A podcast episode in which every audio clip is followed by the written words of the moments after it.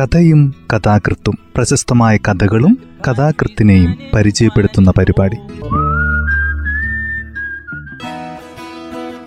തയ്യാറാക്കിയത് Joseph Pallath H ശബ്ദസഹായം Smitha Johnson.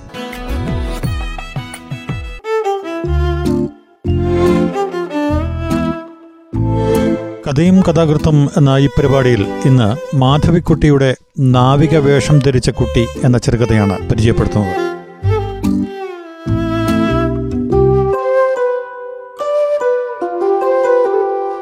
Madhavikutty ആയിരത്തി തൊള്ളായിരത്തി മുപ്പത്തിരണ്ട് മാർച്ച് മുപ്പത്തിയൊന്നിന് പാലക്കാട് ജില്ലയിൽപ്പെട്ട പൊന്നാനി താലൂക്കിലെ പൊന്നിയൂർക്കുളത്ത് ജനനം. പ്രശസ്ത കവിയത്രി നാലപ്പാട്ട് ബാലാമണിയമ്മയുടെയും യശശരീരനായ ബി എം നായരുടെയും പുത്രി. പതിനഞ്ചാമത്തെ വയസ്സിൽ വിവാഹിതയായി. ഭർത്താവ് മാധവദാസ് മാധവിക്കുട്ടിയുടെ യഥാർത്ഥ നാമധേയം കമലാദാസ് ലോക സാഹിത്യ ചരിത്രത്തിൽ പ്രശസ്തമായ ഒരു സ്ഥാനം പിടിച്ചുപറ്റിയുള്ള കവയത്രിയായ ഇവർ മൂന്ന് ദശകങ്ങളായി പടർന്നു കിടക്കുന്ന നൂറ്റി മുപ്പതോളം മലയാള ചെറുകഥകളുടെ ഉടമയാണ്. അവരുടെ നാവിക വേഷം ധരിച്ച കുട്ടി എന്ന ചെറുകഥയാണ് ഇന്ന് പരിചയപ്പെടുത്തുന്നത്. കഥ ഇങ്ങനെ ആരംഭിക്കുന്നു.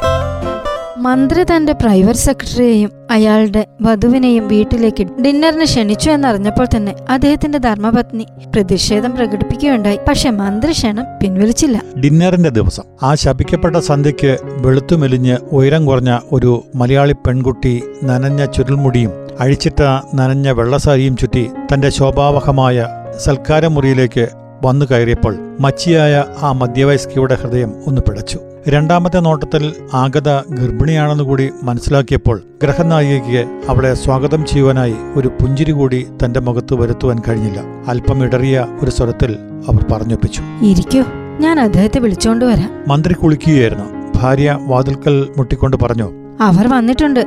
ഡിന്നറിന് വിളിച്ചപ്പോൾ കരുതിയിരിക്കും. വൈകുന്നേരത്തെ ചായയും കൂടി സമ്പാദിച്ചു കളയാന്ന്. മണി ഏഴാവുന്നതേ ഉള്ളൂ ഇനി മൂന്നോ നാലോ മണിക്കൂർ ഞാൻ ഇവരോടൊക്കെ എന്ത് സംസാരിച്ചുകൊണ്ടിരിക്കണമെന്നാണ് നിങ്ങൾ പറയുന്നത്?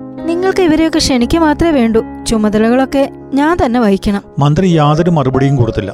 ഒന്ന് രണ്ട് തവണ മൂക്ക് ചീറ്റുകയും തന്റെ ടർക്കി ടവൽ ശക്തിയായി കുടയുകയും ചെയ്തു. ഭാര്യ പിറുപിറുത്തുകൊണ്ട് അതിഥികളുടെ അടുത്തേക്ക് തന്നെ മടങ്ങി. ഇണക്കമില്ലാത്ത പ്രകൃതിയൊന്നുമല്ലായിരുന്നു അവരുടേത്. പക്ഷേ തുല്യരോട് മാത്രമേ അവർക്ക് മമത തോന്നിയിരുന്നുള്ളൂ. മറ്റു മന്ത്രിമാരുടെ ഭാര്യമാരോട് സല്ലപിക്കുമ്പോഴും പ്രധാനമന്ത്രിയുടെ മുമ്പിൽ വെച്ചും അവർ സ്നേഹശീലയും ഉത്സാഹവതിയുമായി കാണപ്പെട്ടു. പക്ഷെ തുച്ഛമായ ശമ്പളം കിട്ടുന്ന ഒരു ചെറുപ്പക്കാരന്റെ ഗ്രാമീണയായ ഭാര്യയോട് മറ്റേതോ ഗ്രഹത്തിൽ പാർക്കുന്ന ജീവികളോട് തോന്നിയേക്കാവുന്ന ഒരവിശ്വാസം മാത്രമേ അവർക്ക് തോന്നിയിരുന്നുള്ളൂ. അതിഥിമുറ പരിശീലിച്ച് തഴകിയ ആ ഗ്രഹനായിക ലജ്ജിച്ച് വിവശയായി ഒരേ സോഫയിൽ ചൂളിയിരുന്ന ആ രണ്ടു പേർക്ക് കുറച്ച് ടൊമാറ്റോ നീര് കൊണ്ടുവന്ന് കൊടുത്തു. എന്നിട്ട് എതിർവശത്ത് ഇട്ടിരുന്ന ഒരു കസേരയിൽ ഇരുന്നു കൊണ്ട് ഒന്ന് മന്ദകസിച്ചു ഒരു സ്വർണപ്പലിന്റെ തിളക്കം ആ ചിരിയുടെ കൃത്രിമ ലാവണ്യത്തിന് മാറ്റുകൂട്ടി. പെൺകുട്ടി തന്റെ ഭർത്താവിന്റെ അടുക്കലേക്ക് കുറച്ചുകൂടി നീങ്ങിയിരുന്നു. അവളുടെ കൈത്തലങ്ങൾ വല്ലാതെ വിയർക്കുന്നുണ്ടായിരുന്നു.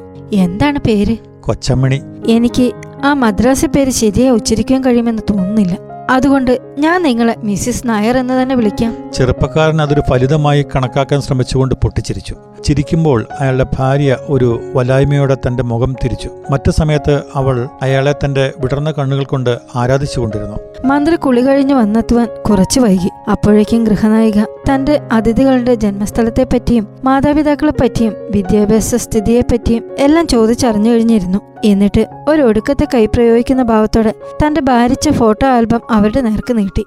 പെൺകുട്ടി പെട്ടെന്ന് ഉന്മേഷവതിയായി. മന്ത്രി മുറിയിൽ കടന്നു വന്നപ്പോൾ ഒരു ഫോട്ടോയിൽ കണ്ണുകൾ നട്ട് തല താഴ്ത്തിയിരിക്കുന്ന ആ പെൺകുട്ടിയാണ് കണ്ടത്. അദ്ദേഹം നിശബ്ദനായി വാതിൽക്കൽ തന്നെ നിന്നു. അതെന്റെ ഭർത്താവിന്റെ പടമാണ്. അദ്ദേഹത്തിന് നാലു വയസ്സുള്ളപ്പോൾ മദ്രാശിയിൽ വെച്ച് എടുപ്പിച്ച പടമാണത്രേ. അന്നൊക്കെ ചെറിയ കുട്ടികളെ നാവികവേഷം ധരിപ്പിക്കുക ഒരു പരിഷ്കാരമായിരുന്നു.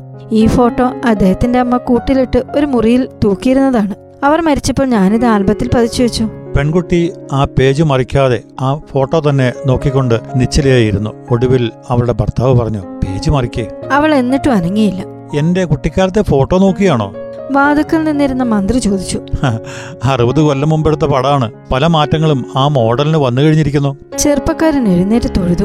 പക്ഷെ അയാളുടെ ഭാര്യ ഇരുന്നിടത്ത് നിന്ന് എഴുന്നേറ്റില്ല. ആ ഫോട്ടോ തന്റെ നേരത്തെ കൈവിരലുകൾ കൊണ്ട് മറച്ച് അവൾ അമ്പരപ്പോടെ കണ്ണുകൾ ഉയർത്തി. എഴുന്നേക്ക് കൊച്ചമണി. എഴുന്നേൽക്ക് കൊച്ചമണി. എഴുന്നേൽക്കണ്ട മിസസ് നായർ. ഞാൻ നിങ്ങളുടെ അടുത്തിരുന്നിട്ട് എല്ലാ പടങ്ങളുടെയും ചരിത്രം പറഞ്ഞ് മനസ്സിലാക്കി തരാം. ചെറുപ്പക്കാരൻ മറ്റൊരു സോഫയിലേക്ക് മാറിയിരുന്നു. അയാളുടെ മുഖം ഒരു പുഞ്ചിരി കൊണ്ട് വികൃതമായി. ഞാൻ നിങ്ങൾക്ക് കുറച്ച് ടൊമാറ്റോ നീര് കൊണ്ടുവരട്ടെ? വേണ്ട എനിക്ക് വിസ്കി മതി. രണ്ട് സോഡ കൊണ്ടുവരാൻ പറയൂ. നായർ നിങ്ങൾ എന്റെ കൂടെ കുടിക്കുമല്ലോ? ഇല്ല സാർ ഞാൻ കുടിക്കാറില്ല. അസംബന്ധം. ഇടയ്ക്ക് വല്ലപ്പോഴും ഒരു പെഗ് കുടിച്ചാൽ എന്താ തകരാറ്? മിസ്സസ് നായർക്ക് നിങ്ങൾ കുടിക്കുന്നതിൽ വലിയ വിരോധമൊന്നും ഉണ്ടാവില്ല എന്ന് എനിക്ക് തീർച്ചയുണ്ട്. വിരോധമുണ്ട്. എനിക്ക് കുടിക്കുന്ന ശീലത്തോട് വെറുപ്പാണ്. ആഹാ ശരി. എന്നാൽ ഇന്ന് ഞാനും കുടിക്കുന്നില്ല. എനിക്ക് ടൊമാറ്റോ നീര് മതി. ടൊമാറ്റോ നീര് കുടിച്ചുകൊണ്ടിരിക്കുമ്പോൾ മന്ത്രി പറഞ്ഞു. എന്റെ അമ്മ ജീവിച്ചിരുന്ന കാലത്ത് ഞാൻ ഒരിക്കലും കുടിച്ചിരുന്നില്ല. അമ്മയ്ക്ക് അതൊരു വിരോധമായിരുന്നു. അമ്മയെ പേടിച്ചിരുന്നു. ഭാര്യയെ പേടിക്കണ്ടല്ലോ. അമ്മയെ പേടിച്ചിരുന്നുവെന്നല്ല അതിന്റെ അർത്ഥം. അമ്മയെ വേദനിപ്പിക്കുവാൻ എനിക്ക് ഒരിക്കലും മനസ്സ് വന്നില്ല. എന്റെ അമ്മ ഒരു പാവമായിരുന്നു. അവരെപ്പറ്റി പറഞ്ഞു മനസ്സിലാക്കാൻ ഞാനൊരു കഥ പറയാം. എന്റെ ഭാര്യ ഒരു ദിവസം പഴം വിൽപ്പനക്കാരിയായ ഒരു പെണ്ണിനെ മുകളിലേക്ക് വിളിച്ചു. അന്ന് ഞങ്ങൾ നാല് നിലയുള്ള ഒരു കെട്ടിടത്തിൽ നാലാം നിലയിലായിരുന്നു താമസിച്ചിരുന്നത്. ആ കച്ചവടക്കാരിക്ക് എട്ടോ ഒൻപതോ മാസം ഗർഭമുണ്ടായിരുന്നു. അവൾ ആ വയറും വെച്ച് കോണിപ്പടികൾ കയറി വന്ന് കൊട്ട നിരത്ത് വെച്ചപ്പോഴേക്കും വിയർത്ത് കഴിഞ്ഞിരുന്നു. അവളുമായി വാദിച്ചു തുടങ്ങിയ എന്റെ ഭാര്യയ്ക്ക് എന്തോ അവളോട് ദേഷ്യം തോന്നി. അവൾ പറഞ്ഞു നീ പോയിക്കൊള്ളൂ. ഞങ്ങൾക്ക് നിന്റെ പഴങ്ങൾ ആവശ്യമില്ല. എന്റെ അമ്മ അത് കേട്ടുകൊണ്ട് അകത്തു നിന്ന് വന്നു. അവർ എന്റെ ഭാര്യയെ ശകാരിച്ചു. അവർ ചോദിച്ചു നീയും അവളെ പോലെ ഒരു പെണ്ണല്ലേ? ഈ വയറും വെച്ച് അവൾ കോണിപ്പടികൾ കയറി വന്നില്ലേ? ഇനി വല്ലതും വാങ്ങാതെ അവളെ മടക്കി അയക്കാൻ ഞാൻ സമ്മതിക്കുകയില്ല. അങ്ങനെയായിരുന്നു എന്റെ അമ്മ. എല്ലാ അമ്മായിമ്മമാരും അങ്ങനെയാണ്. മരുമകൾ ചെയ്യുന്നത് എന്തും തെറ്റാണ്. ആകട്ടെ പേജ് മറിക്കേ. ഞാൻ മറ്റു പടങ്ങളെപ്പറ്റി പറഞ്ഞുതരാം. ഈ ഫോട്ടോ എനിക്ക് തരണം. ചെറുപ്പക്കാരനോട് എന്തോ പറഞ്ഞുകൊണ്ടിരുന്ന ഗൃഹനായിക അവളുടെ വാക്കുകൾ കേട്ട് അത്ഭുത സ്തബ്ധയായി മന്ത്രി ചിരിച്ചു. ഈ ഫോട്ടോ? നിങ്ങളുടെ ആൽബത്തിലേക്ക് ഒരു ഫോട്ടോ വേണമെങ്കിൽ ഞാൻ കഴിഞ്ഞ കൊല്ലം എടുത്ത ഫോട്ടോവിന്റെ ഒരു കോപ്പി തരാം. ഞാനും ഭാര്യയും അമേരിക്കയിലേക്ക് പോകുമ്പോൾ വിമാനത്താവളത്തിൽ വെച്ചെടുത്ത ഫോട്ടോ? അതെനിക്ക് വേണ്ട. എനിക്ക് ഈ ഫോട്ടോ കിട്ടിയാൽ മതി. അതെങ്ങനെയാണ് തരിക മിസ്സസ് നായർ? മന്ത്രിയുടെ ഭാര്യ ചോദിച്ചു. അതെന്റെ ഭർത്താവിന്റെ അമ്മയുടെ ഏറ്റവും പ്രിയപ്പെട്ട ഫോട്ടോയായിരുന്നു. അവർ അത് ചില്ലിലിട്ട് തന്റെ മുറിയിൽ തൂക്കിയിരുന്നു. എന്നിട്ട് അവരുടെ മരണശേഷം മാത്രമാണ് ഞാൻ അതെടുത്തത് അത് ഈ കുടുംബത്തിൽ നിന്നും പുറത്തു പോകുന്നത് ഭംഗിയല്ല. മന്ത്രിയുടെ ഭാര്യയുടെ മുഖം അടക്കി വെച്ച ക്രോധത്താൽ ചുമന്നു. തുല്യരോട് മാത്രമേ അടുക്കാവൂ എന്ന് താൻ എത്ര തവണ അദ്ദേഹത്തിനോട് പറഞ്ഞിരിക്കുന്നു. ഓരോരുത്തരുടെയും അവരുടേതായ സ്ഥാനങ്ങളിൽ ഇരുത്താൻ പഠിക്കണം. അപരിഷ്കൃതമായ ഈ പെണ്ണിനെ പിടിച്ച് ഒരു മരുമകളെ എന്ന പോലെ അടുത്ത് ഇരുത്തിയതുകൊണ്ടല്ലേ അവൾ ഇങ്ങനെ ഒരു ഔദ്ധത്യം കാണിക്കുന്നത്? ഫോട്ടോ വേണം പോലും. എന്തിനാണ് നിങ്ങൾക്ക് ഈ ഫോട്ടോ? മന്ത്രി ചോദിച്ചു. ചെറുപ്പക്കാരൻ പെട്ടെന്ന് എഴുന്നേറ്റ് ആ ആൽബം തട്ടിപ്പറിച്ച് ഗൃഹനായിയുടെ കയ്യിൽ ഏൽപ്പിക്കുവാൻ ശ്രമിച്ചു.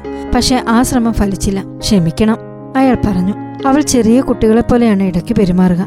യാതൊരു വിവേകവുമില്ല അച്ഛനും അമ്മയ്ക്കും ആകെ കൂടിയുള്ള ഒരേ ഒരു സന്താനമാണ്. അതുകൊണ്ട് ലാളന കൂടിപ്പോയപ്പോൾ കേടുവന്നു പോയി മന്ത്രിയുടെ ഭാര്യ ഒന്നും പറഞ്ഞില്ല. അവർ ഒരു സോഫമേൽ അടുത്തടുത്ത് ഇരിക്കുന്ന ഭർത്താവിനെയും ആ മലയാളി പെൺകുട്ടിയെയും ഇമ വെട്ടാതെ നോക്കിക്കൊണ്ടിരുന്നു. അവർ അന്യോന്യം നോക്കിക്കൊണ്ട് പ്രതിമകൾ പോലെ ഇരിക്കുന്ന കാഴ്ച ആ സ്ത്രീയെ അസ്വസ്ഥപ്പെടുത്തി. ചെറുപ്പക്കാരി ആ ഫോട്ടോയിലെ കുട്ടിയുടെ ഉരുണ്ട കവിളുകൾ തന്റെ വിരൽത്തുമ്പ് കൊണ്ട് തലോടി. എനിക്ക് ഇത് എന്ന് നോക്കി നോക്കിക്കാണാനാണ് കൊച്ചമണി നിനക്ക് ഭ്രാന്തുണ്ടോ? എനിക്ക് ഇത് മാത്രമല്ലേ ആവശ്യമുള്ളൂ? അവളുടെ കണ്ണുകൾ നനയുന്നുണ്ടായിരുന്നു. മന്ത്രി അവരുടെ മുഖത്ത് നോക്കിക്കൊണ്ട് ചിന്തയിലാണ് കുട്ടികളുടെ പടങ്ങൾ ഞാനും പണ്ടൊരിക്കൽ ശേഖരിച്ചു വെച്ചിരുന്നു. മന്ത്രിയുടെ ഭാര്യ പറഞ്ഞു അലമാരി തുറന്ന് ആ വലിപ്പുകളെല്ലാം ഞാനൊന്ന് പരിശോധിക്കട്ടെ. അത്തരം പുസ്തകങ്ങൾ അവിടെയുണ്ടെങ്കിൽ ഞാൻ നിങ്ങൾക്ക് തരാം. എനിക്കതൊന്നും വേണ്ട പെൺകുട്ടി പറഞ്ഞു. അവളുടെ വിരൽത്തുമ്പ് പടത്തിലെ കുട്ടിയുടെ ഉരുണ്ട കാലുകളെ തൊട്ട് തലോടി. അത് നോക്കിക്കണ്ട മന്ത്രിയുടെ ശരീരത്തിൽ ഒരു രോമാഞ്ചം പടർന്നു. എനിക്ക് ഈ ഫോട്ടോ വേണം. അവൾ വീണ്ടും പറഞ്ഞു. അവളുടെ വാക്കുകളിൽ ഒരു തേങ്ങൽ കലർന്നിരുന്നു. മന്ത്രി ഒന്നും പറഞ്ഞില്ല. അദ്ദേഹം അപ്പോഴും അവളുടെ കണ്ണുകളിൽ എന്തോ തിരിഞ്ഞുകൊണ്ടിരുന്നു. അപമാനകരമായ ആ സംഭവത്തെപ്പറ്റി പിറ്റേ ദിവസം രാവിലെ നായർ തന്റെ ഭാര്യയോട് സംസാരിച്ചതേയില്ല. മന്ത്രി ദയാലുവും വിശാലഹൃദയനുമാണെന്നും ദുസ്വാതന്ത്ര്യം കാണിച്ച തന്റെ ഭാര്യയ്ക്ക് അദ്ദേഹം മാപ്പ് കൊടുക്കുമെന്നും അയാൾക്ക് പൂർണ ബോധ്യമുണ്ടായിരുന്നു. പിന്നെന്തിന് അതിനെപ്പറ്റി പറഞ്ഞ് അവളെ വീണ്ടും വീണ്ടും കരയിപ്പിക്കണം? വാതുക്കൽ വെച്ചുള്ള ധൃതിപ്പെട്ട ആലിംഗനത്തിന് ശേഷം അയാൾ ജോലിസ്ഥലത്തേക്ക് പോയി കഴിഞ്ഞപ്പോൾ വാതിൽ പൂട്ടുവാനും കൂടി മെനക്കെടാതെ ആ ചെറുപ്പക്കാരി ഒരു തുണിപ്പാവയുടെ ആലസ്യത്തോടെ ഒരു സോഫമേൽ വന്നു വീണു. കാറ്റ് വീശുമ്പോഴൊക്കെ മെഴുക്കു പുരണ്ട ആ മുഖത്ത് രണ്ട് മുടിച്ചുരുളുകൾ മെല്ലെ വന്നടിച്ചുകൊണ്ടിരുന്നു. പടിക്കൽ ഒരു കാറ് വന്നു നിൽക്കുന്ന ശബ്ദം കേട്ടപ്പോഴും വാതിൽ തള്ളി തുറന്ന് മന്ത്രി ആ മുറിയിൽ പ്രവേശിച്ചപ്പോഴും അവൾ എഴുന്നേറ്റില്ല. അവളുടെ വിടർന്ന കണ്ണുകളിലേക്ക് നോക്കിക്കൊണ്ട് മന്ത്രി പറഞ്ഞു ഞാൻ ഫോട്ടോ കൊണ്ടുവന്നിട്ടുണ്ട്. അദ്ദേഹം തന്റെ കീശയിൽ നിന്ന് ആ ഫോട്ടോ എടുത്ത് അവളുടെ കയ്യിൽ വെച്ചു കൊടുത്തു. അവളുടെ നേർത്ത വിരലുകൾ പടത്തിലെ കുട്ടിയെ വാത്സല്യത്തോടെ തലോടി.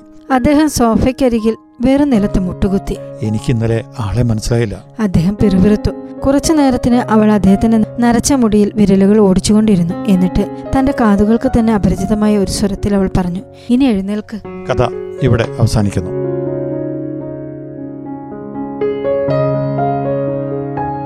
മാധവിക്കുട്ടി അവരുടെ പത്താമത്തെ വയസ്സിൽ മാതൃഭൂമി ആഴ്ചപ്പതിപ്പിൽ എഴുതിയ കുഷ്ഠരോഗിയാണ് ആദ്യത്തെ കഥ. ആദ്യ സമാഹാരം ആയിരത്തി തൊള്ളായിരത്തി അൻപത്തിയഞ്ചിൽ പ്രസിദ്ധപ്പെടുത്തി. മതിലുകൾ തുടർന്ന് പത്ത് കഥകൾ. നരിച്ചീറുകൾ പറക്കുമ്പോൾ തരിശുനിലം എന്റെ സ്നേഹിത അരുണ ചുവന്ന പാവാട തണുപ്പ് രാജാവിന്റെ പ്രേമഭാചനം പക്ഷിയുടെ മണം പ്രേമത്തിന്റെ വിലാപകാവ്യം തുടങ്ങി ഒട്ടനവധി മനോഹരങ്ങളായ കഥകൾ അവർ രചിച്ചിട്ടുണ്ട്.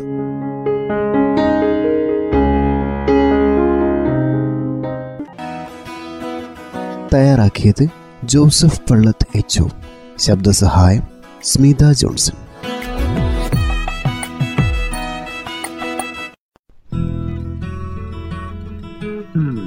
കഥയും കഥാകൃത്തും പ്രശസ്തമായ കഥകളും കഥാകൃത്തിനെയും പരിചയപ്പെടുത്തുന്ന പരിപാടി.